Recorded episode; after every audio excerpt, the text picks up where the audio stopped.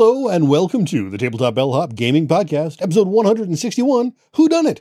Great Mystery Board Games. But the truth is, we're doing it.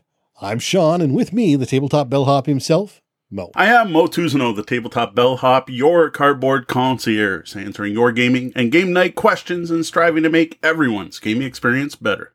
Remember, we record live Wednesday nights at 9 p.m. Eastern at twitch.tv slash tabletop bellhop. Welcome and thanks for joining us, especially those of you here live in our chat room tonight. Thank you all for being here. Now, tonight we've got a question from one of our awesome Patreon patrons who's looking for mystery themed board games. Then I've got a review of Doodle Dungeon, and we wrap up with our usual weekend review where I've got first thoughts on Hero Quest, Aqualin, and Underwater Cities. Welcome to the suggestion box. Here we highlight some of our interactions with you fine folk. Up first, Demi Yahoo commented on our topic of great RPGs you can play with a standard deck of playing cards to say, Thank you for this video. This is one of a few videos on YouTube about RPG games that can be played with standard deck. Would you review other combat RPG games played with standard deck? For example, the great combat games at Pagat. Well, thanks for the comment, Dame, and for pointing out Pagat. I, when I read this, I had no clue what Pagat was, and I had to Google it. Now, what um, is talking about is Pagat.com, P-A-G-A-T.com. This is a website that was created to house a list of all the games you can play with a standard deck of playing cards, as well as tile laying games from around the world, with rules for most of them. So it also includes uses for Mahjong tiles. Now, while the site was created in 1995 and still looks like it was made in 1995, it is a fantastic resource for anyone looking for new card games to play. Now, as for reviewing some combat RPG games off that list, I, I, I love the concept, but I don't think this is something we're going to be able to do anytime soon. At least now, while we've got games in the pile of obligation and I've got my personal pile of shame as high as it is, it seems kind of silly to play free games off the internet I can get when I have purchased games here to be played first. But I gotta say, there's probably some great free to play games there. And if anyone has been to Pagat and has recommendations for what to check out, that would be great to know too, because that's it has a lot of games on it. And I was looking at popular ones and stuff like that. But if someone can say like, "Oh, I played this and it's awesome," there's more likely we'll check that out than picking random games off the site. All right, and I dropped that link in our chat room. Next up, a comment on our "This Didn't Happen" preview.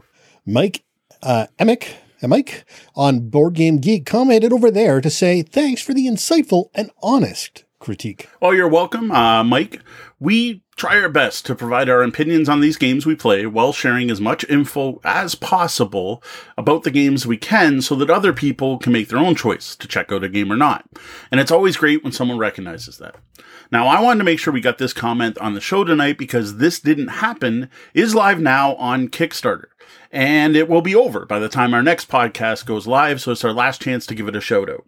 Now, as of right now, they're over halfway to their funding goal, but they're not there yet. And I do encourage everyone to check this one out. There's links to both our written and YouTube reviews right there on the Kickstarter page. So if you search This Didn't Happen Kickstarter, you'll find it. So you can use those to see why I recommend this one, even though there are some flaws. Well, next up, a comment on our CanCon podcast episode where we pretend to go shopping at our FLGS with $50 in store credit. Dave Hutchinson, local Windsor gamer, and the person who sent in the question wrote to say, I like the podcast, thanks. I watched it last year, but I finally took the time to use the gift card. Dropped your name to them that it was due to your recommendation that I was buying from their store. It has been more than two years since I walked in there and I ended up with Flashpoint ordered as I remembered the fun we had playing it with you. Thank you for your help. Well, thanks for getting back to us, Dave. Um, would have liked to have seen the reaction when you name dropped me. I am glad you checked out the episode, and I think Flashpoint is a fantastic choice for you and your group. Now, finally, a quick one from Chris Groff on our Galaxy Trucker review from two weeks ago. Great review! Thanks, Chris. Well, that's it for this week's comments. Then send your feedback to mo at tabletopbellhop.com or hit us up on social media. We're here to answer your game, gaming or game night questions. Tonight's question comes from patron of the show, Brian Kurtz, who writes, You've had a lot of columns and podcasts to deal with certain types of games. Gateway games, co-op games, games you can travel with, games with certain mechanics, etc. but I'm not recalling you specifically grouping games thematically. Okay. And my question is about that. We all played Clue when we were younger. What are some mystery themed games that are actually good? All right, thanks for the question, Brian, and of course for supporting our show since the very beginning. Brian was actually our first ever Patreon patron and greatly appreciated. So one thing I do want to point out, I don't think Brian was trying to cut up Clue there. Cause just the way it's worded is like, but that are actually good. Actually, I think Clue of all the mass market games is a pretty solid game that even gamers can enjoy. Now, the other thing I do need to say is he's right. Uh, we have not talked about mystery themed games. And actually, I don't think we have done really theme based podcasts before. Like we've never done a, a, Mars show and talked about the top 10 Mars games, though obviously I, I, I, don't even know if there's 10 I played. Or we haven't talked about underwater themed games, though I think, did we do sci-fi space? I don't even think we've done that. So, like our top no, sci-fi I mean, space games. Th- there is always the complaint that we don't de- delve into theme even in our reviews yes, well enough. so, true. you know, we've gotten better at that. I now include right in the top section, just after I tell you who made the game, I give you an overview of the theme of the game and what it's about. So, I have improved on that. You can tell I am a mechanics person, not a theme person. So, anyway, good call on that. We have not talked about this. The thing is the problem, and that's in quotes, is that I'm not a huge mystery theme fan. While I have played some mystery theme games, and I'm a fan of some of those ones I played, and I do have to say that's a subset. Uh, it's just not something I'm huge into. Uh, Clue wasn't a game that I got into growing up. Though, again, it is one that I do now enjoy as an adult, but it was Deanna that introduced me to Clue, really. I did, like, I, I remember trying it as a kid, but not liking it. Now, what about you, Sean? Do you do any mystery gaming? Uh, now, I admit, as a kid, we actually played Clue quite a bit as a family. Uh, but while I enjoyed deduction and logic games, the mystery aspect hmm. is something that just doesn't do it for me. Fair enough. So, due to our lack of experience with this theme, uh, we're going to you're going to have to give me a bit of a leeway on our list tonight. So normally I try to stick to games I own or have at least played and then maybe have two or three honorable mentions that are games I haven't played. Well, tonight what I am going to do so the list isn't too short is include some of the most popular mystery themed games based on places like Board Game Geek and other gaming media and other reviewers and other top 10, top 20 lists, Dice Tower, stuff like that. So we did our research to find what seems to be the most popular mystery games out there. It's tough to find a topic neither of us is especially up on. That's true. We can't be on as experts at every genre. So before we do dive into our game recommendations, I thought it's worth taking a little bit to talk about what we mean by mystery games, just so we don't have people saying that is a mystery game, that isn't a mystery game, at least for us. So first thing I did is I went and looked for a mystery category on Board Game Geek, and they don't have mystery as its own. What they do have is murder mystery which is what I used to, to search for popular games. So board game, oh, sorry. so board game geek says murder mystery games often involve an unsolved murder or murders. Okay. A requirement of these games is usually for players to investigate these crimes and determine the criminal details and or perpetrators. Well, it fits for murder games. That doesn't really tell you what types of games could be considered mystery games. Like, I don't think every mystery game has to be about a murder. For example, Outfoxed is a mystery game that my kids owned and loved, and it's a fantastic deduction game. But the mystery is which fox stole a pie. Now, Board Game Geek also has a separate category for deduction games, because once I saw that, I was like, well, maybe I'm looking for deduction games, not mystery games. And while that actually has a much more involved description. So, deduction games are those that require players to form conclusions based on available premises. These games are quite varied, including several different types of logical reasoning. Cat and mouse games like Scotland Yard hmm. are a type of deduction game in which players use a set of observations and truthful feedback to narrow down possibilities and catch a constantly moving opponent at the right position. Hmm. Elimination games like Clue expect players to arrive at the right conclusion after narrowing down possibilities from a large list. Okay. Signaling games like Werewolf allow for a set of observations and player driven feedback which may not be truthful mm. to arrive at the right conclusion out of two or three main choices. Now, finally, this category includes induction games like Zendo, in which players must derive a general rule out of near infinite possibilities. Wow, does that ever feel like a Board Game Geek entry where multiple people have gone in and edited it and added their favorite games? I, I, this uh, it actually goes on so that's only part of this um, there's another two paragraphs about social deduction games and while i think we're going to skip over that subset of mystery games because i think everyone knows my thoughts on those type of games Indeed, while you can consider some of the mysteries, it's just not something we here appreciate enough to really give a fair review of. Yeah, you won't. You won't. You, you could. We could possibly do like the top five social deduction games Mo actually enjoys. That's that's probably about as deep as it goes. So. Uh, I don't know. There's a lot of stuff there that I don't know if it's a mystery. Scotland Yard, you're chasing someone around a board trying to find them. What are you solving? What's the mystery? The mystery is where are they? But they're moving every turn. I, ah, it's so and, and Clue is an elimination game. I'm like, isn't that deduction? Is eliminating things till you have one left? Isn't that what deduction means? I wonder why they called it elimination instead of just deduction. And uh, Zendo, pff, I guess it's a, it's a uh, Icehouse game. Which, if you know what Icehouse is, it's you get a bunch of pieces and you're putting them on the board based on a rule, like all yellow po- pieces must point to blue and blah blah blah. And people keep making patterns. You're like, nope, that doesn't fit the rule. And it's kind of like um, Mastermind, right? And I'm like, I, that one I, of all of them, yeah, I guess that's a mystery, right? Like, what's the rule? So that one I can see, but like, I, I'm I just there's an overlap here, right? What's the difference between a mystery game and a deduction game? And I, honestly, I wish Brian was with us, with us in the chat room. I was hoping that we'd get him out by uh, tagging him on our Discord, but it didn't work tonight. I'm sure he's busy. He's doing whatever, hanging out with his kids, which is fine. But I would like to know what he thinks is a mystery game before we recommended stuff. Because Board Game Geek obviously thinks there's a difference. Not just in those definitions we read out, but in what games are listed in each category. So the top three mystery games on Board Game Geek are Mansions of Madness Second Edition, Sherlock Holmes Consulting Detective, and Detective of Modern Crime Board Game. The deduction list, though, is Battlestar Galactica, Decrypto, and Codenames. And those other games aren't even on the list. So based on the game list at BGG, I gotta, we have to use the, I think the Murder Mystery version as the games on that list is what enters my mind when you say mystery. And while Battlestar Galactica, I don't know how much of a mystery that one is. And Codenames, there's no mystery there.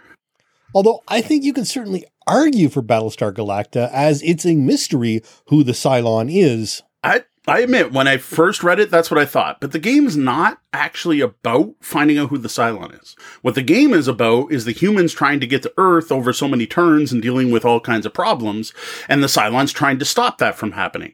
Because you can play a six hour game of Battlestar Galactica where in the first 10 minutes, someone guesses the Cylon and is proved correct because of a, a card. So you, you've solved the mystery already, but you still get to keep playing. So maybe I think the end result of the game is you answer a question. The mystery is solved at the finish as opposed to it has a mystery in it. In fact, one definition of the word mystery is something that is difficult or impossible to understand or explain. So explaining it or trying to would be the game. Right. A, a question, a problem, or any unknown. All right, I think that's about probably about as close as we're going to get to a firm definition. Like anytime we start talking about definitions, obviously it's up to interpretation. But I think the main thing is we need something we need to solve. In the end, you're trying to find a person or a reason or a thing or both. Right, uh, especially with burners, it's usually who did it and why did they do it, or how did they do it. But going back to Clue, so we're looking for something where the end result is you have you have to explain the mystery, you have to explain the process. So let's go down to make some game suggestions, and I'm sure we'll get some feedback on these. So my inbox is ready, mo at tabletopbellhop.com, though I'd love it even better if you comment on social media, because that appeases the algorithm. So as usual, these games are in no particular list, except I did put them in a couple buckets. Uh, but like the, the numbered order doesn't matter here. Now these are games I personally have played and really enjoyed. Starting with my first game on the list is Hidden Games Crime Scene Case Number One, the Canadian version of which is called the Maplebrook Case, but is localized for 11 different countries. So this was the game that popped into my head when I first read this question from Brian. When I was trying to decide what to talk about, I'm like, oh, it's got to be crime scene. Like that's definitely a murder mystery. This is one of many of the open case style mystery games where there's an unsolved case out there. Uh, there's a number of these games that are based on actual unsolved cases. Um, then there's ones with made up cases. This was made up. This is where you either either you pick up the game. In this particular case, they mail something to your house or you go buy the envelope at the at your local game store and you open it up and you get all the evidence to solve the case. Now, another example of this would be Escape Mail, which is one of the ones I tried out and have reviewed over on the blog, and many of the mystery boxes that you can get sent every month, like Cratejoy, uh, which we do have an affiliate for Cratejoy to be um, fully uh, opaque or opaque, sorry, clear, fully clear here. Um, there are a ton on Escape Mail. Like if you are interested in trying out these kind of games, uh, sorry, on Cratejoy, um, let me know and I'll get you an affiliate link to check out the Cratejoy stuff. Now, all the different ones we've tried, the Hidden Games Crime Scene series, which comes out of Germany, was the most enjoyable and rewarding. And that was the Hidden Games Crime Scene, starting with case number one in Canada, in Can- the Maplebrook case. Next, I have Scooby Doo Escape from the Haunted Mansion, a Coded Chronicles game. Now, every Scooby Doo story, the goal, the end result is to solve the mystery and unmask the villain. And in this escape room in a box style game is no exception. That's exactly what you're doing. Now, this uses the Coded Chronicles system from Jay and Sen that involves using different characters to interact with different things that generates you a four digit number that you look up in a book. Now, of the Coded Chronicle games we played, this one is so far the best. We had a fantastic experience with the whole family on this one. This is actually my kids' favorite game they've ever played with us. Now, sadly, the Shining version that came out after wasn't nearly as good, and you can read our review to find out why. Now, what I'm really looking forward to is we've got a copy of the Goonies one on its way that should show up any day. And that was Scooby Doo Escape from the Haunted Mansion, a Coded Chronicles game. Next, we're going to stick to the word Chronicles, I guess, is Chronicles of Crime 1400. Now, we had the pleasure of getting to preview this one when it was uh, live on Kickstarter, and I was extremely impressed. Now, this is an app integrated game, and the app is integral to this. It's it's mostly app with some cards that made brilliant use of QR codes and cards and a bit of AR to let you th- go through a series of medieval mysteries, which of course included some murders. Now, there is, of course, a number of games in this series, starting with the original Chronicles of Crime. The next one was Chronicles of Crime Noir, and then there was the Millennium series. That's what 1400 is part of. Now, I haven't personally gone back and played any of the originals, but I have heard from fans of the series that each new set has improved on the others. That Noir is way better than the original, and the Millennium series is even more better than Noir. So I don't know if you should go all the way back to the roots of this series, but I do strongly suggest checking out the Millennium series series of Chronicles of Crime games. And that was Chronicles of Crime 1400. Next, I have Mysterium. This is a very unique game where there has been a murder and one player takes on the role of a ghost trying to help the other players solve that murder. And I think you're playing the murdered victim. I, have never actually read the rules for this game. I've only played it. Now, this game uses Dixit style cards, which are, are tarot sized cards with whimsical abstract artwork. And these are the only tools the ghost has to give the other players clues. Now, my issue with this one is this game seems to be very group dependent, and I played in a great game and I played in a not so great one, and the problem was the players, and a lot of it has to do where it seems like every group that owns this has their own house rules for what is and isn't allowed. In that way, it reminds me of Hanabi, where when you play with one group, they like will put cards on top of others to block parts off, or they'll tap certain parts of the cards as the ghost, and so on overall, it does have a very unique system and can be enjoyable with the right group of players. And personally, I think if you stick to the, the core rules, which is just you put a card on the table and say nothing and sit back and like cross your arms and try not to react, it's more enjoyable that way. Other groups are going to play it differently. Now, what I haven't tried personally is Mysterium Park. This is the latest reimplementation of Mysterium, which reviewers seem to be enjoying more than the original. When I looked at it today, the Board Game Geek ratings were the same.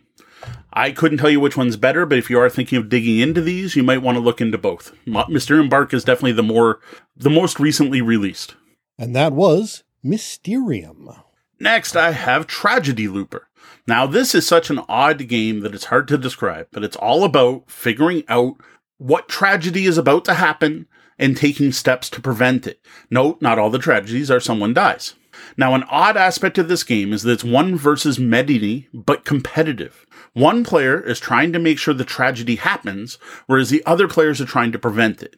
And the neat bit is the players that are trying to prevent it start playing the game, and then the tragedy happens, and then they restart from the beginning. And that's the loop part, right? It's a time travel game. This is in a way that the players then get to try again and then try different things to see what happens. And there's two parts of the mystery here because first, you have to figure out what the tragedy is. And then second, you have to figure out what steps you have to take to prevent it. Now, this game does have a pretty steep learning curve due to the strangeness of the mechanics, so I only recommend this one for experienced gamers. This should not be a gateway game. This shouldn't be your first uh, mystery experience or your first time travel game. Now, I have to say, Tragedy Looper really sounds like the name of, of so, like a nickname you've given a game mm. that just it's it's a horrible game and it just keeps going over and over again. It sounds more like a bad nickname for a game than a real name for an actual mystery game. Tragedy Looper. Totally fair. It's it's it's it's, it's Misery Farm where you have to play multiple games of Agricola in a row and it just keeps steamrolling. Totally get it. All right, next is Android. So here I go, recommending a game that no one's going to be able to find or get. But it is worth trying to hunt down Android if you want a very cool mystery board gaming experience that's different from anything else I played. Now, this is a game set in Fantasy Flight's Android world, right? From Android Netrunner and some of their other games. It's a very popular world. There's even novels out there about the Android world. And in this game, you are, in, in my opinion, playing Blade Runner. You are playing through a Philip K. Dick story. You are in sci-fi, you're on a planet, there's a space elevator that goes up to the colonies in space. You've got your own hover car and you are traveling around trying to solve a murder in this setting. Now, this involves deduction. There's puzzle solving, including actual physical puzzles you put together and put pieces together different ways to connect things. There's a really unique mechanic in this game where the murderer is not determined at the start of the game. It's determined during play by putting different targets on people and stuff. Like this is a wonky, long game that has a ton going on, but is super thematic and cool. Cause the other thing is this is noir. And of course your investigator has personal issues and dealing with your personal issues is a big part of the game and how much you focus on your own wellness versus all of this tossed into it, right? The problem is it's a game length issue. It's a very long, hard to learn game. And one of the things I found people hated about this game is that it's possible that your potential suspect, the one you want to be, is killed off early in the game. So your goal at the beginning can't possibly happen. But what you don't realize, the people who don't like this, is that it's not just about solving the case, because this is actually also a Euro, and it's about earning points in the way, along the way. So you can actually win the game without solving the murder. I honestly think, like, I unfortunately I sold this because people who hated it were people in my regular game group and they swore they'd never play it again. And now I miss it. This is, this is one of my biggest shames that I got rid of a game and I should have kept it. Like the different cars you drove. The one, the one character had a garbage car so it moved for less and you moved your car with a protractor around the map and then the high end car had a bigger arc. Like there was just so much going on in this game. So if you can find it, I think it's worth picking it up. And that was Android, if you can find it. And that's it. Um, that's all I've got for the top mystery games I personally have played and enjoyed. So now, for the rest of the list, what we're going to do is talk about some of the best mystery game recommendations I could find while doing research for this topic. So number one is Sherlock Holmes Consulting Detective, specifically the Thames murder and other cases. Now, besides being the top of almost every best mystery game list I looked at, this one has also been personally recommended by, to me by local gamer and Bellhop patron Jeff Seuss.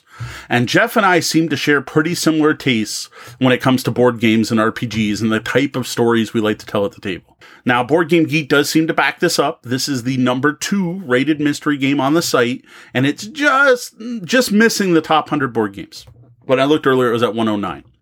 The neat bit that appeals to me in this game is that you have multiple, it's like eight cases, so a significant number of cases, and at the end you get a score. And you can rank yourself versus Holmes and see what you missed and what Holmes caught and what what what what gaps of logic you had and what leaps of faith Sherlock supposedly was able to make. And no no one out there is going to beat Sherlock and if anyone claims they did I, I don't know I, that's that reminds me of people tell me they played Power Grid with their 6-year-old. While it may be true and good on you, I I got to admit I doubt it. And if you think you're much as skilled as the great one himself, that is Sherlock Holmes, consulting detective. Next, I have Mythos Tales, which, just to make the fans of the Brawling Brothers board game podcast happy, the Mythos Tales. As expected from the name, this is based on the works of H.P. Lovecraft and has players take on the role of investigators in 1920s Arkham. It includes eight different cases for the players to try to solve. Now, this I put next because similar to Consulting Detective, you end up comparing your final score to Armitage, and Armitage is a famous investigator in many of Lovecraft's books. Um, you see how you rank up against this famous mythos detective. Now, I gotta say, not being a big Lovecraft fan, I never gave this game a second look. If I see a Cthulhu theme, I literally don't even dig any deeper than that. I had no clue that this was like a mystery you can solve eight different cases, and I gotta admit, I'm tempted because solving mythos cases sounds way cooler to me than solving real life based crimes. I have, I, I, play board games to escape. I don't want to solve a murder at the local fair. I would much rather find out who was the cultist than I would, or who's trying to summon a demon in their basement.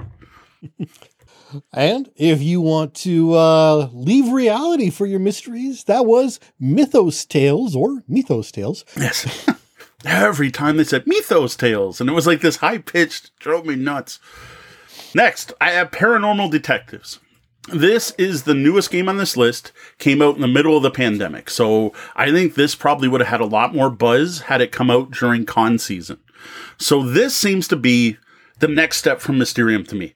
And I probably should check. Maybe it's even the same designer because it does sound very similar. So again, there's been a murder. One player is playing the ghost. All the other players, though, are investigators, but this time they're paranormal investigators. They are using their powers to question the ghost, and the ghost is limited in how they can answer. So instead of just Mysterium, you play a card. They have all kinds of different things they can do, including playing a card, tarot sized card, similar. They can create word puzzles. They can touch the detectives, which no, not something you want to do during a pandemic. Specifically, and I like this one, you can have a detective pick up a pencil and then you guide their arm to draw something. That sounds really cool. And then there's also a Ouija board where they can use the Ouija board to send things. Like there are actually nine different ways the ghost can communicate, and none of them, of course, are talking. Now, this sounds interesting. I really want to try this one once it's safe to play games and interact and actually touch each other while we're playing games. This sounds really cool. This sounds awesome compared to Mysterium. This sounds like taking it to that next level. And that was Paranormal Detectives, which doesn't, in fact, share a designer. Oh, okay. I, it just seems like the logical next step. It's I'm showing them cards and like, well, how about instead of cards, you can do this, or you can hum a song, or I didn't look up at all the nine different ones. I looked up at some of them more. All right, next I have my final game on the list tonight. This is one I know someone in our chat room is a fan of, and that is Detective, a modern crime board game. Now, I saw this game on every single mystery game list out there, sometimes taking the highest spot, Usually it was in there in the mix and it was there everywhere. Like every time I looked at a list, it was in there somewhere. Seeing the number of awards it was nominated for, which is a huge list with four wins, makes me think this is a solid recommendation without having to try it myself. Now, as you can guess from the title, this is about using modern resources to solve modern day crimes which I get again, that's what kept me away. I, again, I want escapism. I don't want to solve modern crimes. I don't want to think about what could happen in real life. Now, what this really involves is a lot of tech. You get access to a database that, that they've set up and you go on the web and you can look stuff up and there's email addresses you can email that'll email you back. Like this is using modern technology to present a modern crime board game. Now, what it looks like is there was a 2020 reprint of this game called the Game of the Year Edition. This seems to be the one you want to seek out if you want to play modern or Detective a Modern Crime board game.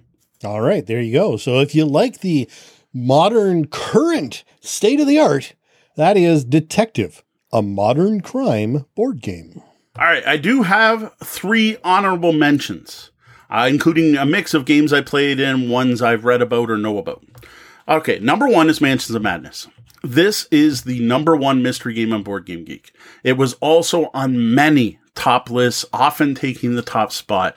But this one does not feel like a my- mystery to me at all. Like it's an app driving game, and yes, you start in the middle of a house and you don't know what to do. So there's a mystery there. You're like, I don't know why I'm here or what I'm doing. But like, stop the cultists before they summon a thing. And if you don't, you have to fight it. Doesn't feel like a mystery at all. Like, I, like I, there's mysteries there and there are things you have to figure out.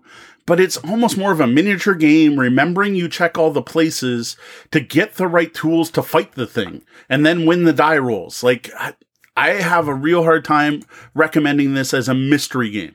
That said, there is deduction elements, there are puzzle elements, and it's a fantastic game and one of the best app integrated games I've played. But I just, to me, it doesn't seem like a mystery to me.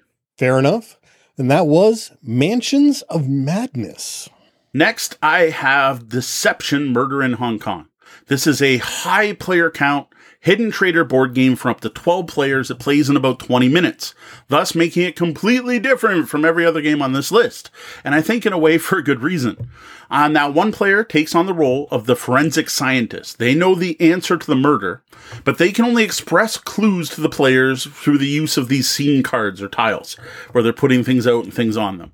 Now, another player is the killer who tries to hide their role, but they're mixed in with the rest of the players. You don't know who the killer is. And then as you add other player counts, there's also like the witness and the accomplice and so on. So you definitely got some werewolf vibes going on here. Now, I played this one and it's a good, quick, big group party game, but it's all social deduction. It's trying to figure out who that murderer is, and it greatly relies on the skill of the forensic scientist to pass across information. It wasn't to my taste. And again, I don't know if I consider this a mystery. Like there's a murder, but it's all about social deduction and sussing out who the killer is, not figuring out their motive or the weapon or any of that stuff. I know to me, it's a social deduction game, not a mystery game.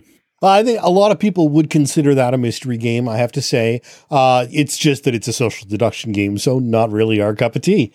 Uh, definitely not. But that was Deception: Murder in Hong Kong. Finally, number thirteen, because I thought that was a good number for a murder mystery night game recommendation episode. I have Letters from Whitechapel. This is the Scotland Yard from above, but modernized, right? This is a one versus many board game set in London, 1888. One player is playing Jack the Ripper, trying to take five victims before being caught by the other players playing the police.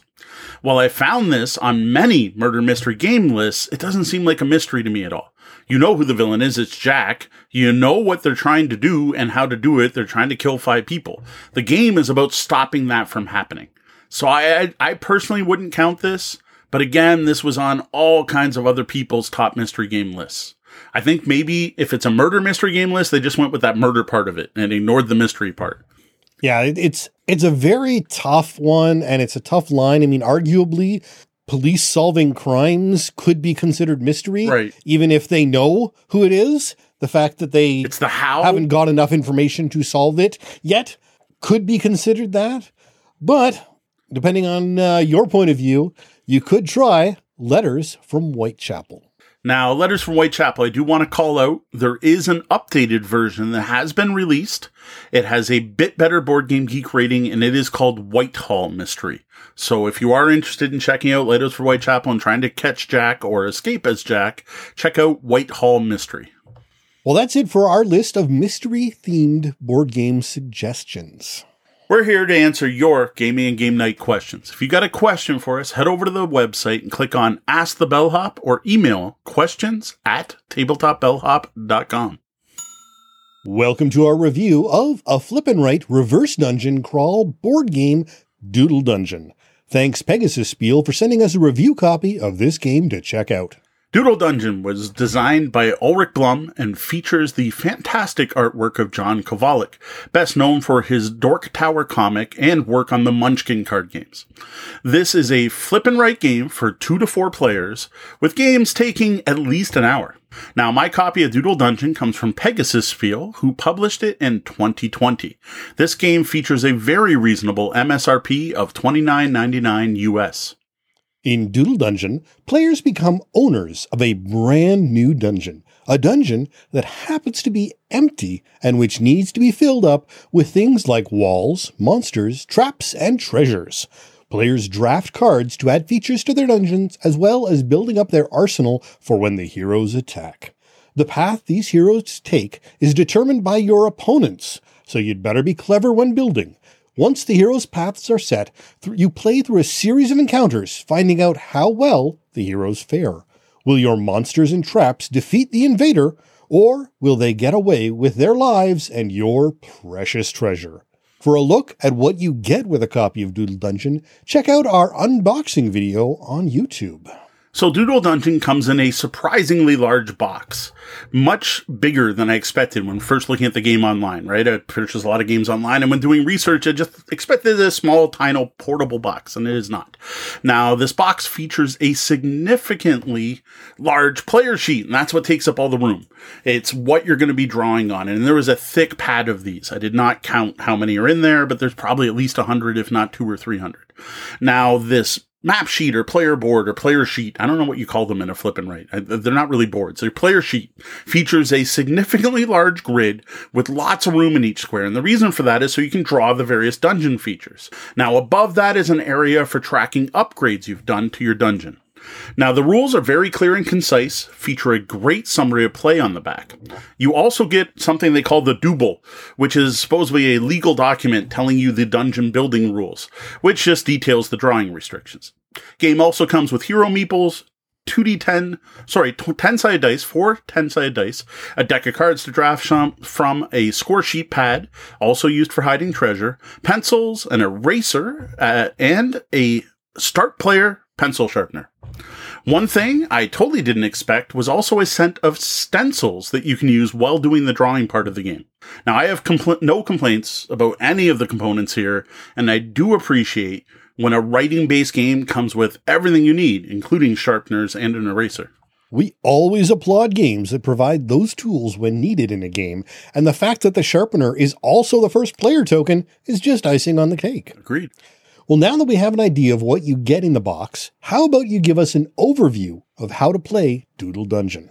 Okay, so a game of Doodle Dungeon is played over three phases. The first phase, everyone draws their dungeon, which is done by drafting cards, then drawing the features on the bottom of the cards onto your dungeon sheet.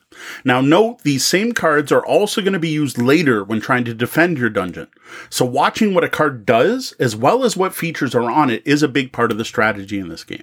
Now, dungeon features include walls, monsters, which come in three types goblins, orcs, and dragons, traps, treasure, and dungeon upgrades. Each of these have their own placement rules, like you can't cut off an area of the map with your walls, and the fact traps and monsters can't be orthogonally next to each other. Now, treasures are hidden in your dungeon. Instead of drawing them, you write down where they are on your score sheet. Now, each treasure needs to be guarded by a monster or it's lost even before the heroes show up. Though you can place a treasure on your map with plans to put a monster there later. You don't have to have one before the other. Now, dungeon upgrades are tracked at the top of your sheet and include leveling up the various monster types, making your traps more deadly, improving your treasure's value, and increasing your hand size for the final phase. So everything except the cards is right there on your sheet? Yes, it is. And well, the Dooble, in case you forget the rules. Can't forget the Dooble. That's an important document. Now, the next phase has you passing your dungeon to the player on your left. Then everyone is going to draw the route the hero will follow through that dungeon. You start at the entrance and you draw a path, which eventually leads to the exit. Now, while drawing this path, there are a few rules, like you can't move over the same enemy twice in a row. You have to hit a trap or something else first. And you can't enter an individual square on the map more than twice. And this is a very important rule to remember when drawing your dungeon in the first phase. While it can be tempting to just draw the most direct path from the start to the finish, dodging all the monsters if you can, each monster you kill and treasure you find removes points from your opponents. you want to get as much as you can. So, what stops the heroes from looking at that information recorded at the top of your sheet to see what you've done? So, nothing. Um, all the information about the dungeon is public knowledge, and using that knowledge is key to drawing a good path. You know what level the monsters are, you know how much the treasure's worth, you know how much damage those traps are going to do. The only thing you don't know is where the treasure actually is on the map, but you do know how many treasure chests there are. So, the use of the cards is the only real unknown then. Yeah. Now, in the final phase, everyone gets their dungeon back, and you take turns running the heroes through the dungeons. On a player's turn, they're just going to take the meeple and trace it to the next feature on the map, then play through that encounter, and then play passes to the next player, and you keep going around. Now, most encounters are going to be battles between the heroes and the three monster types. Now, battles are resolved by rolling 2d10 and adding the number to the strength of that monster, which is part one of those upgrades. And that's set during the drawing phase. You're hoping to get a total of 20 or more which case you will damage the hero. Now, the actual amount of damage done to the hero is set by the monster type. Goblins only do one damage, dragons do three. Similarly, there are different stats for things. So goblins start at plus zero, whereas dragons start at plus four on those dice rolls.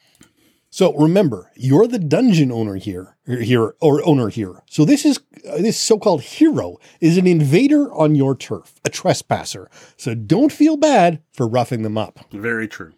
Now, after rolling, if you haven't hit 20 or better, you have the option to play cards from your hand, which is something that you draw them at the start of your phase, and the number of cards is based on your upgrades. Now, these cards include all kinds of fun things like weapons, bombs, potions, and more that can modify or let you reroll dice. This is your main die roll mo- um, mitigation, your randomness mitigation in the game. Now, after any modifications, if you still don't have 20, the hero defeats the monster and they're crossed off on the map. Sadly, these are well trained and equipped trespassers, so it's not always easy to send them packing. Now, in addition to buffing the stuff in your own dungeon, there are also cards that can buff the heroes in opponents' dungeons. You can play these on your turn, and they'll affect the opponent on their next turn.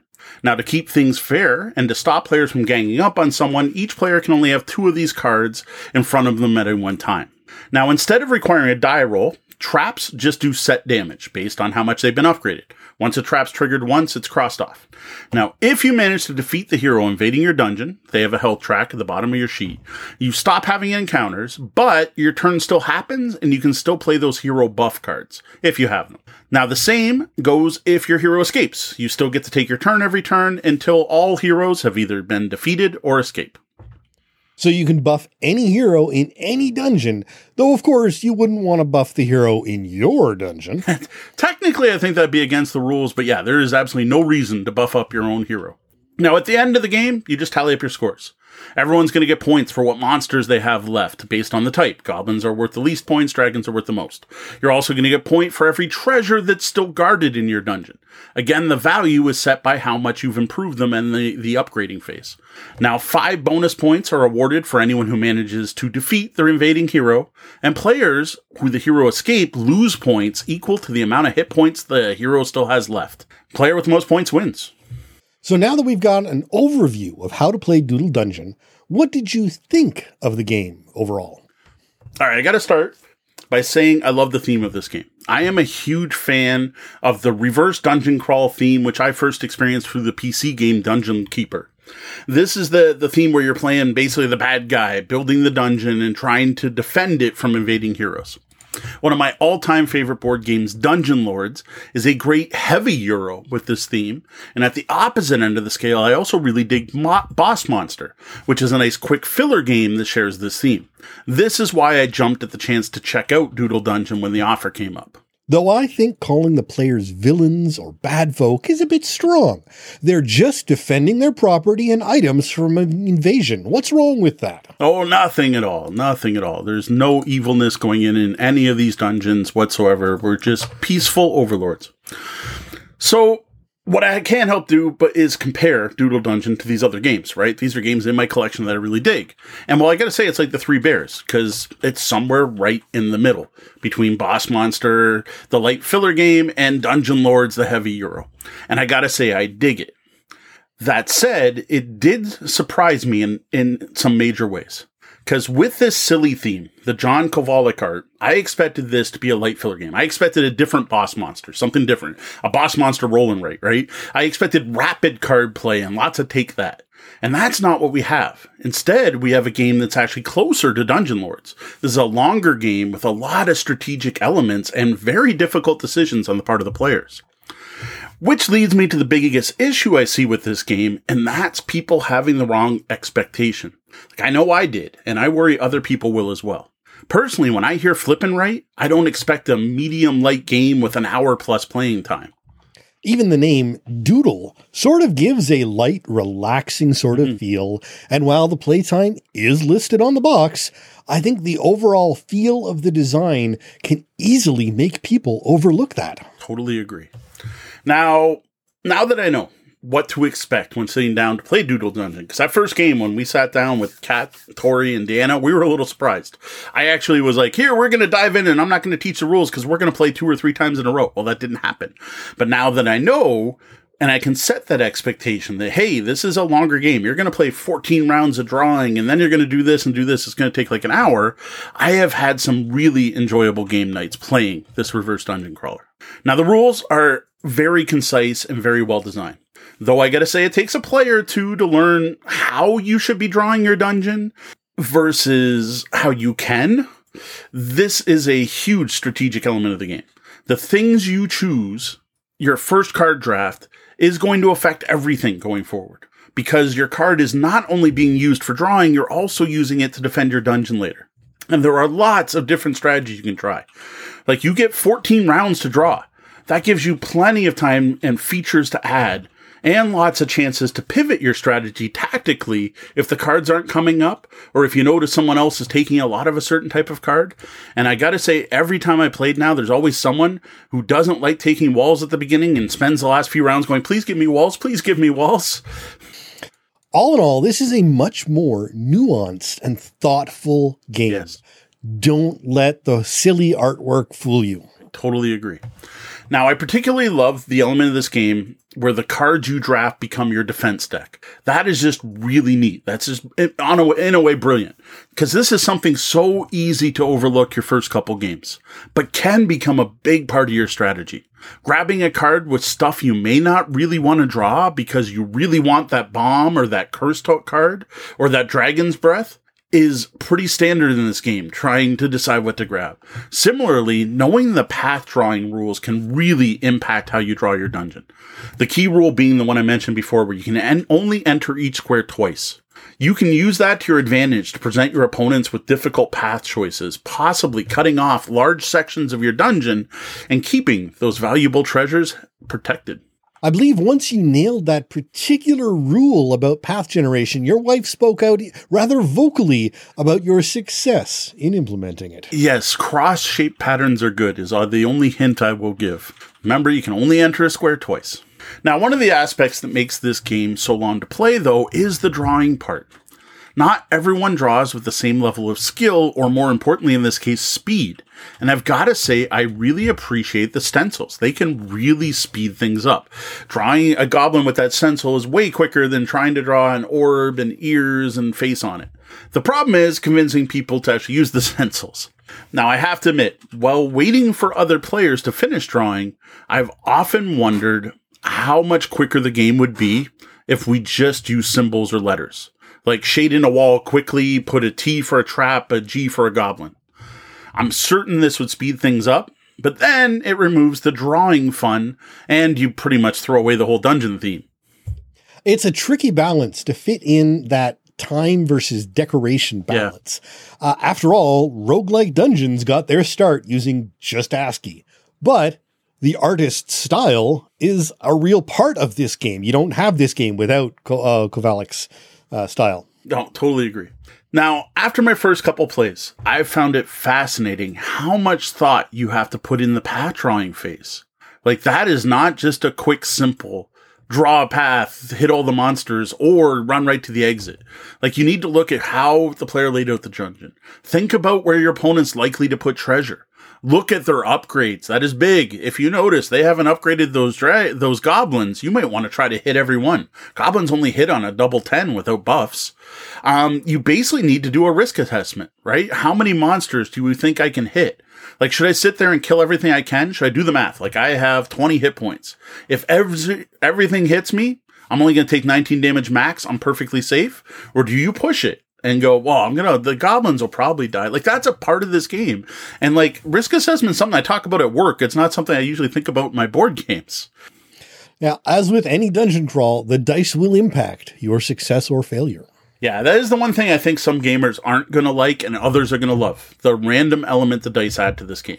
Now, I will say I do greatly appreciate it's two dice. So you do have a bell curve there. You're not just doing a linear thing.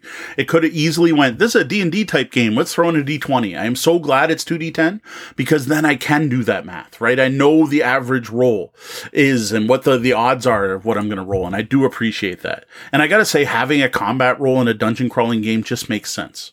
Though I gotta say, it can be frustrated when you're fully leveled up dragon, even though you've got a hand of four fire breath cards and you still die because you rolled double ones. Sorry, actually, I have four fire breath wouldn't do it. That's actually gives you 20. But let's say you had three fire breath cards in a fully leveled up dungeon. So it, it, it, there's more there, and some people are going to like it and some aren't. Now, this randomness is something else you have to consider when plotting those paths, right? What are the odds the goblins are going to hit? And another thing that I hadn't mentioned yet is remembering what cards your opponent drafted.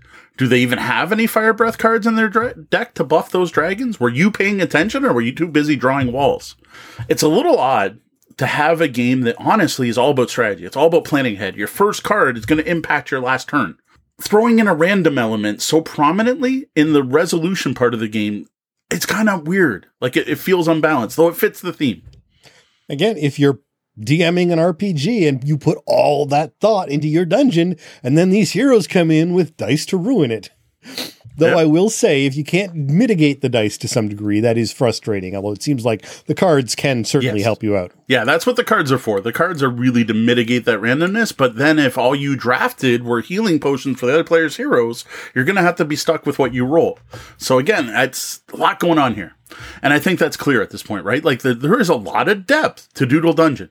It's called Doodle Dungeon. It's a flipping right. You just don't expect this. There is a lot to think about in every aspect of this game. And that keeps players engaged right from the start. The downfall of all of this, though, is how long it takes. Like for our group, Doodle Dungeon really skirts the border on overstaying its welcome, at least with the adults we played. Even knowing how long the game's going to be sitting down, the game can feel like it took up more time than you want it to. So we sit down on date night to play this game, and a two player, it even took us over an hour. While I have considered ways of speeding it up, like changing the icons or telling everyone don't color in, don't draw eyes on your monsters, even just doing that would speed it up, I haven't actually sat down and tried any of these. Now, where this pro- is a problem is I have a large game collection. Not everyone does, right? When I'm sitting there going, you know what? I'm going to sit down and play a game for an hour and a half. What do I want to spend that time playing? Do I want to play this silly dungeon crawling game or am I going to play something with a little more meat to it? Because once you're up to an hour and a half, you can play some pretty heavy games. There's certainly a choice to be made, and the sort of gamer you are and the mm. feeling or lack thereof from this game is going to weigh heavily, especially if you didn't have a great experience the first time, yeah. getting it to the table again may prove difficult. Now, what I will say, and I, I specifically said the adults in our group because my kids thought this game was the perfect length. The 14 drafting rounds gave them just enough time to fill their dragon and make it feel complete. And they really enjoyed playing through the resolution phase, the going around. What happened to your guy? What happened to this guy? Everyone was engaged, even though it's other players rolling the dice. And I was most surprised because my youngest stayed engaged the whole time. She's usually the one that wants to drop out after half an hour in most games, and she was perfectly played for this one right to the end. Uh, and for those who might not be regular listeners, your kids both love oh, yeah. the artistic aspect of games, so I'm sure the graphical aspect helped keep them in touch. Yes, um, they had very themed dungeons. Uh, my daughter Gwen, every orc was dressed in a different costume, and her her dungeon was the dungeon costume party. So there was the metal orc and the pirate orc, and yes, that was all part of the game. The biggest one we we had to implement a house rule: no adding flair to your dungeon unless another player is still drawing. So as soon as everyone's flipped their card down, they're done drawing, you stop adding flair and then we draw the new cards and we draft, which which I think is probably going to be a common rule. Um, my youngest daughter had a Christmas theme. All of her her her pit traps were all Christmas trees, and all the walls had lights on them. So yes, that, that my kids did get into that, and yes, I had to enforce the no. Gwen's done drawing. We're going to start the next round of cards. Now, overall, Doodle Dungeon is a really engaging, highly strategic dungeon crawling game that does a great job of making you feel like a dungeon overlord, a dungeon architect. It's a lot of fun drawing the dungeon, as well as determining the hero's path for one of your opponents. That final resolution system is fun to run through and does feel like you're playing a fantasy RPG. It feels like you're playing a series of fantasy RPG combats and falling into traps and all that stuff, especially with the use of the dice. And at the end of the game, I always feel like I, I, made something. Look, I drew a dungeon. Check out my dungeon. And everyone wants to see my dungeon. And I enjoy looking back to see what I did wrong.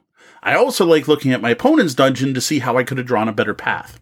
My only issue with this game is the length which is just longer than you would expect and moves this game firmly out of the quick filler game into something longer. And the problem is with something longer, it now has to compete with a plethora of other games. It will be interesting to see if this comes out in a digital version in one form or another uh, to help uh, help that along. I could totally see playing this like like that guild of dungeoneering that which we gave away a copy of reminds me of this game. I can totally see click to place walls dragging things over. Um, honestly there might be one out there because it wouldn't surprise me because this i think would lend itself to digital very well one other thing I probably should have noted that it didn't come up is this is four player only, which is actually different from many roll and writes and many flip and writes you can play any number of players. Like some are up to like 990 players as long as everyone's got a sheet. But note in this game, because of the size of the deck, you are limited to four players exactly. You can play less. You need at least two because the drawing the path thing doesn't work with just playing solo. It is up to four players. You're going to, but no more, right? Like I said, many flip and roll and rates. And this is not one of those games where one card comes up and everyone has to use it. Now, maybe someone wants to come up with a variant rule that might work, but as it stands, two to four players. So if the theme appeals to, if you dig reverse dungeon crawlers, if you like building dungeons and filling them with monsters and traps, I think this game is definitely worth checking out. I am very happy to add it to my collection, my growing reverse dungeon crawl collection. I mean, I need a shelf of them eventually. Just know that going in, this is not a quick game and it's all about learning and uh, exploiting is possibly the wrong word, but taking advantage of the rule intricacies and using those to your advantage. If you're looking for a fun, silly dungeon romp filled with stabbing your friends in the back and tons of laughs, this isn't the game for you. While the game features a silly theme, silly flavor text, and fantastic John Kovalic art, it's just not the light romp you might expect it to be. Now, where I think this game may have a market is a group that probably wouldn't even give it a look, and that is the medium weight Euro fans. While the theme and art style suggest this to be an Ameritrash adventure game, the feature it features a lot of strategy, tactics, and difficult player decision points. I think Euro fans may dig this, regardless of its dice-driven combat system and adventure theme. And just a note, the designer of this game is actually the same designer as the from the Minecraft Builders and Biomes, which is I another game, which is another game that is deceptively thinky. Yes. Um, you know, for Minecraft, people think of it as a kids game. That game as well had a lot of decision points mm-hmm. in it and was uh, a much beefier game than we had expected initially when we uh, got our hands on it. Totally agree. Review on YouTube and the blog. Well, that's it for our review of Doodle Dungeon. Have you played this one? Let us know what you think about it in the comments. We welcome, also welcome you, you to check the more detailed written review over at tabletopbellhop.com. And now, the Bellhop's Tabletop, where we look back at the games we played since last episode. All right, so the first one I'm going to mention quickly is I played Doodle Dungeon with the kids. You just heard all about that. So I'm not going to get into details with that one, only to say I was really surprised by how much they liked it. I was worried that it would be too much, and I was extremely worried about that player length. And I sat down, I'm like, what do you think about length? They're like, no, it's perfect. It was just about right. And I said, Gwen particularly pointed out, she's like, part way, I thought I was worried my dungeon wouldn't fill up, but by the end, I had plenty of options. And I think if it had gone any longer, I wouldn't have had room to put stuff and it would have been frustrating frustrating. And my youngest was like, no, no, that was fun. I would totally play again. And I, I was really worried about, like, she has fidget toys and stuff to keep her busy, but I thought sh- this would be too much for her. When we played Hero Quest the other day, by the end of Hero Quest, she was kind of off doing her own thing and, and, and not really vibing with the game anymore. There, I used vibing. I wasn't totally intentional. It just kind of slipped out. Um, but this one, no, she was perfectly fine with. So that actually, my, my opinion of the game jumped up significantly after seeing how much fun they had with it. Now, I do still have the same complaint. My kids obviously haven't played as many games as me. How often is this going to come up? You have an hour and a half to play a game. You can pick anything in this room. How often are you going to grab that game? That's that's the part that it, it, if it's a quick filler, it's different. Let's grab that and play around. You don't get that with this game. This is it has to be a conscious decision to sit down and play Doodle Dungeon for an hour. Though to be fair, with your kids' love of art, I can see them picking it more often True. because they get to draw. Yes. No, I agree. And maybe they will pick it. Over an hour. Yes. Over an hour. Even with two players. Like that's the surprising one. I thought counting cutting the player count down. Honestly, to be honest, with four players, it didn't feel any longer. It must have been. Like just the resolution phase must have took longer, but Right. all right, next up, here's the one people may be jumping jumping in their seats to hear about or not.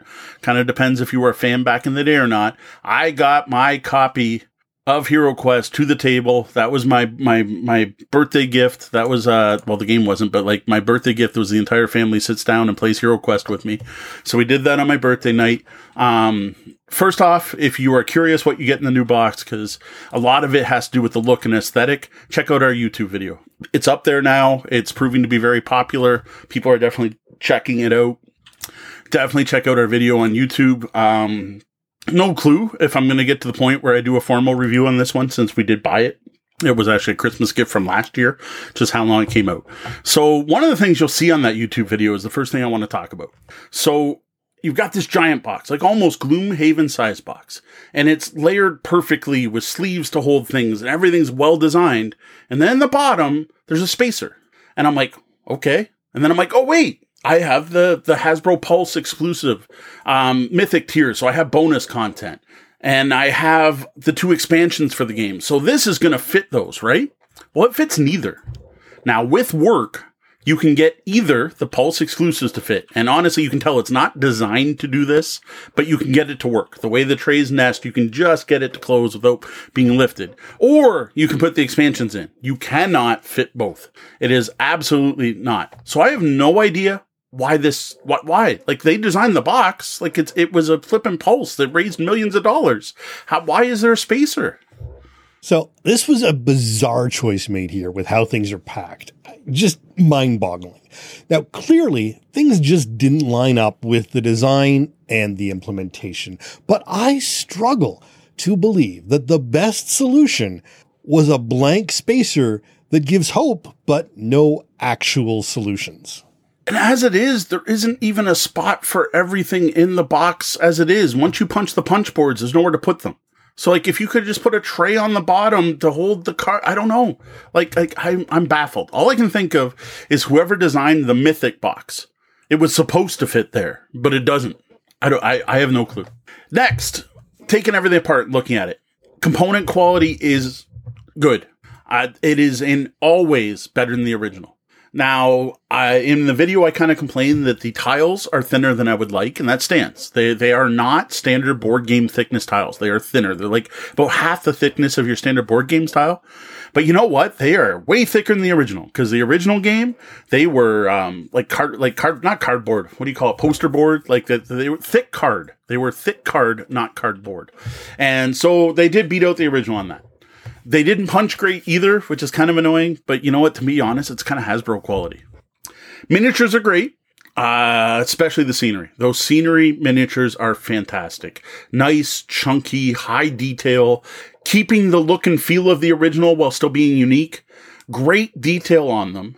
But for hobby gamers, be aware this is not a cool mini or not game. This is not Games Workshop. These are board game miniatures that are that board game plastic that very easily gets bent in shipping and is almost impossible to get back to straight. I'm going to have skeletons that constantly have bent spears unless I do something about it. And yes, I know there's some kind of trick out there with boiling water and then freezing it. I, I'm not, probably not going to try that. What I will say is they all stood up good. which was nice. Like like none of them were falling over or anything like that. But like my awesome gargoyle miniature has a sword that kind of bends over his head, and that's a little disappointing. This is not a restoration game reprint, and that is very obvious. In more ways than one. Next complaint is the insert. The insert holds these miniatures so tightly that I am worried I'm going to break something every time I pull them out. And now, on a positive note, it's that board game plastic. It's it, it's toy plastic. It's not miniature plastic, so they're not super fragile. But like certain pieces, like the weapons rack, feel like it's going to break every time I pull it out. Even worse, though, is if I painted my miniatures, I'd want to protect them. You don't want to use this tray for your painted miniatures. Like, unless you put in a half inch of varnish on your minis, some paint's going to get scraped off.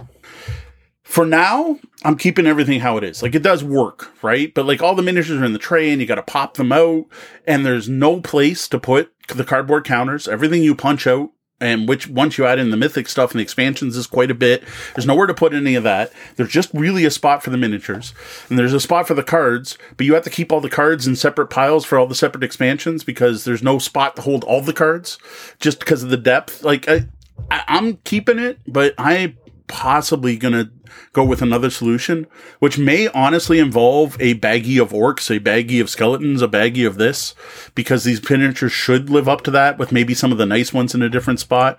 Or I may look into third party solutions, which I'm sure, actually, I'm honestly, I've seen a couple. So there are definitely third party people already selling you box inserts for this.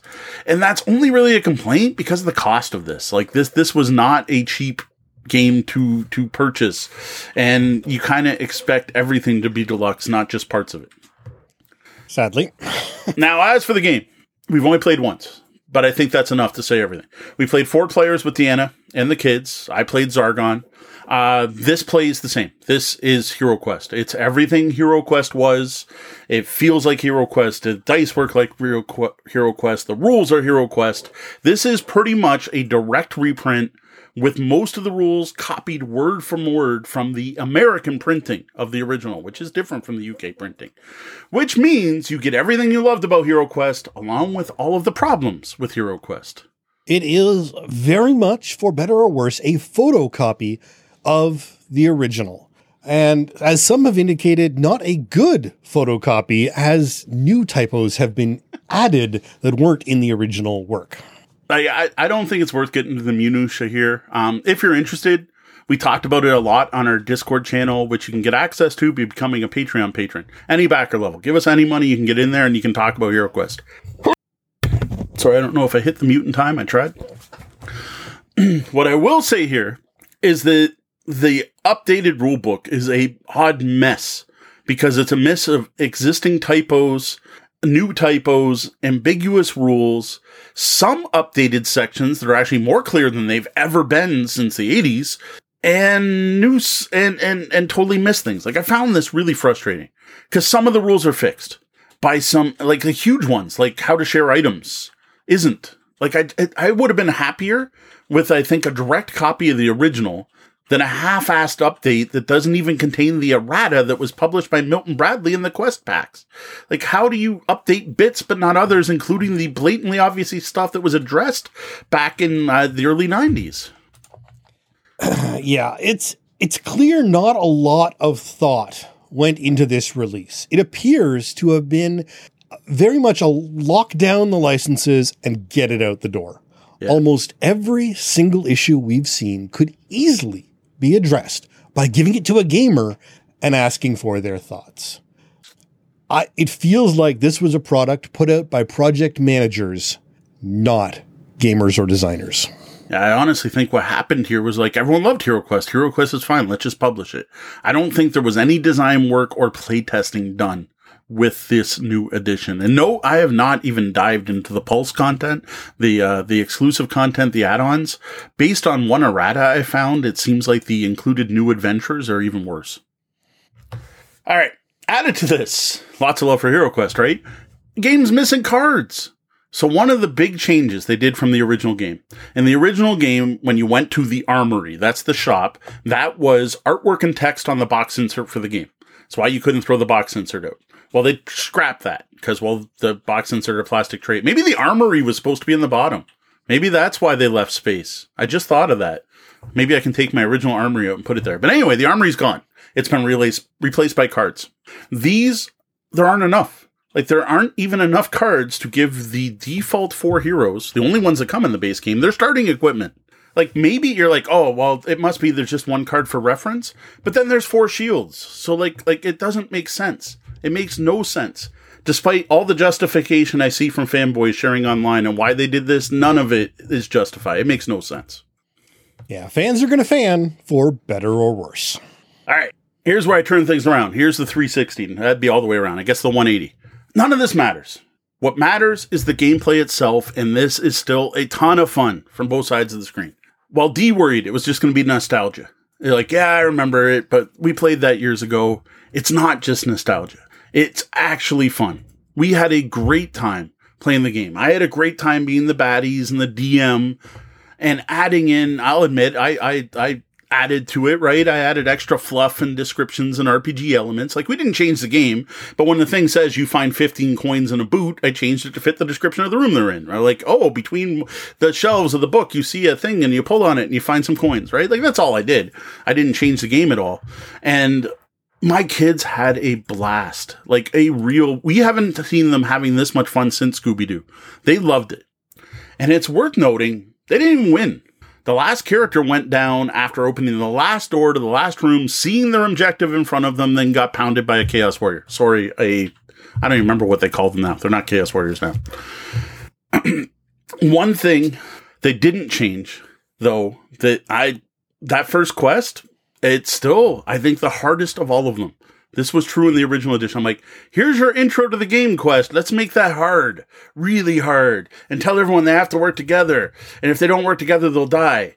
And then everything else, and we haven't played through the new edition, but as far as I can tell, they didn't change the quest, is easier than this first quest, which is just a, a bad design, in my opinion.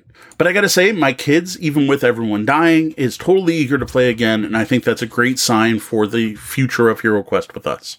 And folks, that's why Hasbro can get away with doing this in this way. For all its flaws, it's still a fun game. Yep. And that's it. And and really that's what's most important. Who's going to be upset are the collectors that bought this the people who had no intention of introducing it to a new generation, the people who just wanted the old game they used to have with shiny, awesome miniatures and excellent content and a tray that holds everything. That's not this. This is still a Hasbro game. Well, technically it's Avalon Hill, who's owned by Hasbro, but this is still, it's a mass market game. You're going to be able to buy this at Walmart and Target. You're going to be able to see this at Toys R Us in Canada. Like it's, it's a mass market game and you get mass market quality with mass market rules which unfortunately means it's probably not perfect. That may be my only review of Hero Quest. We'll see if we ever div- dive deeper. Next, Underwater Cities. Part 1.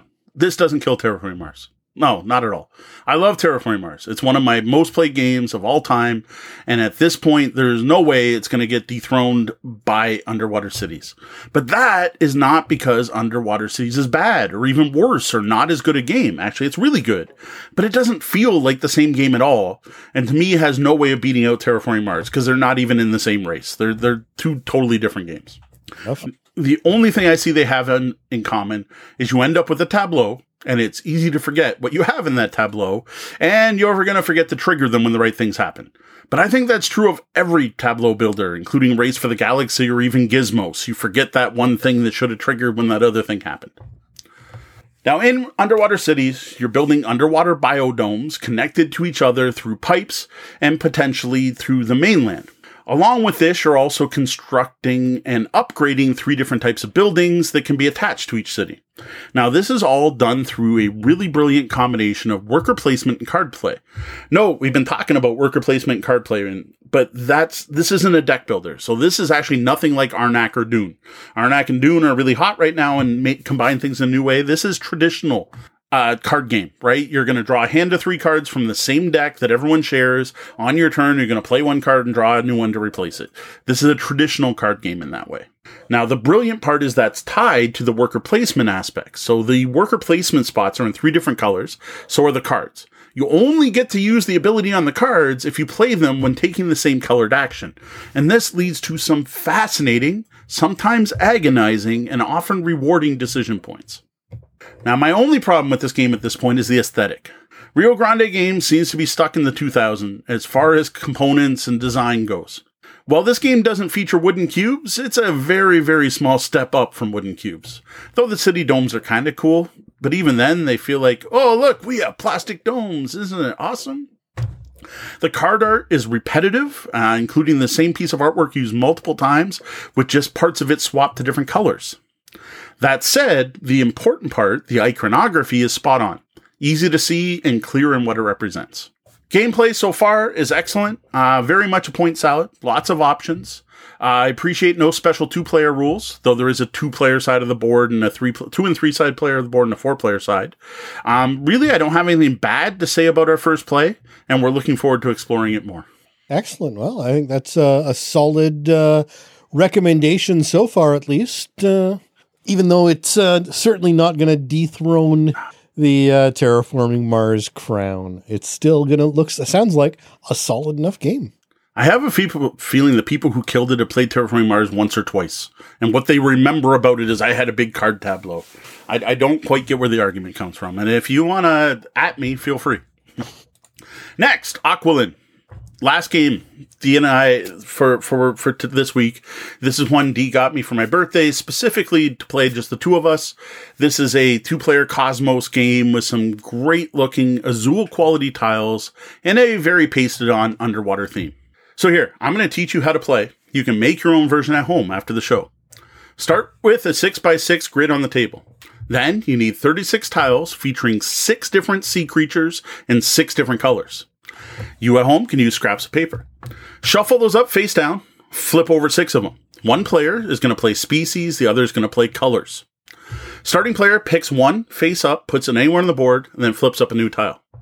Now, until all the tiles are played, players now take turns doing three things.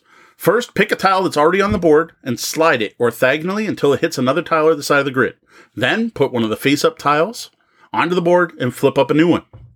Once the board's filled, the player who played species scores points for connected tiles of the same species. The other player scores points for connected colors.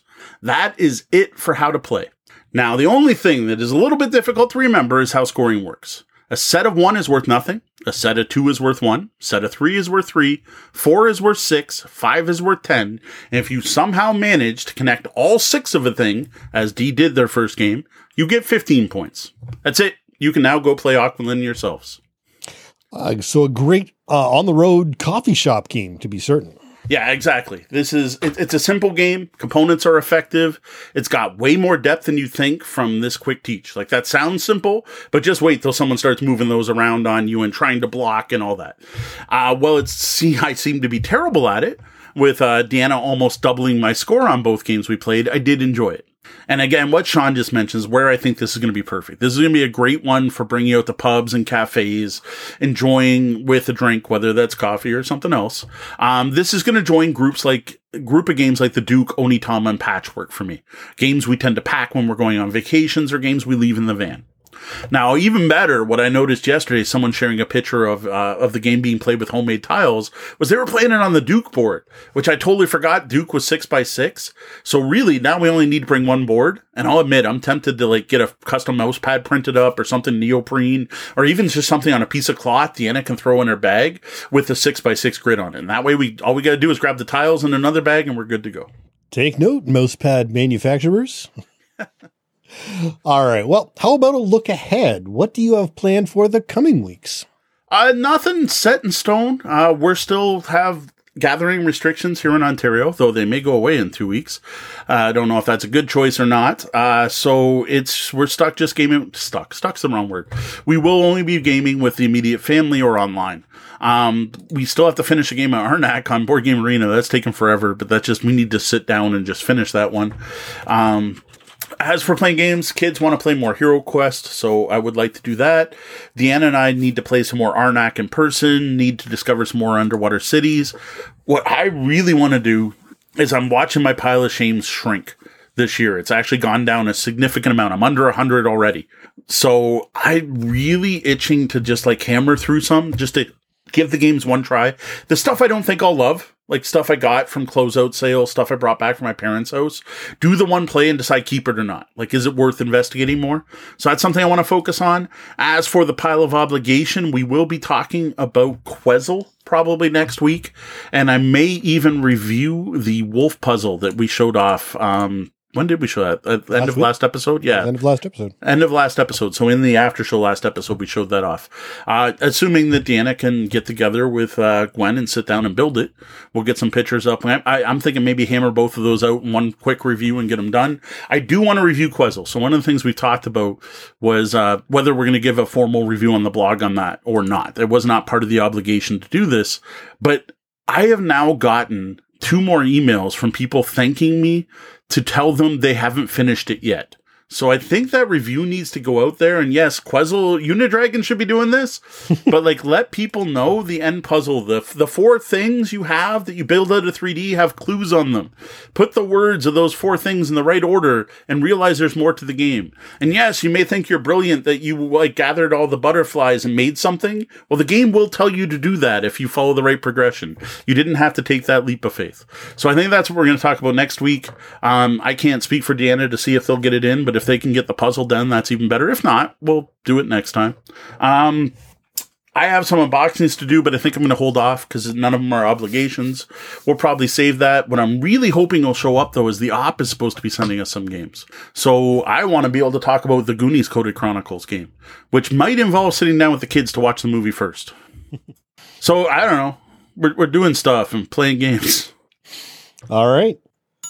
Now, a quick shout out and a thank you to some of our VIP guests, our Patreon backers. We greatly appreciate their support. Sean P. Kelly of the excellent Gaming and BS podcast. Thank you. Andrew Dacey. Thank you, Andrew. Brian Van Beek, not the same Brian whose question we answered today, but just as appreciated. Diane Tuzano. Thanks, Ma.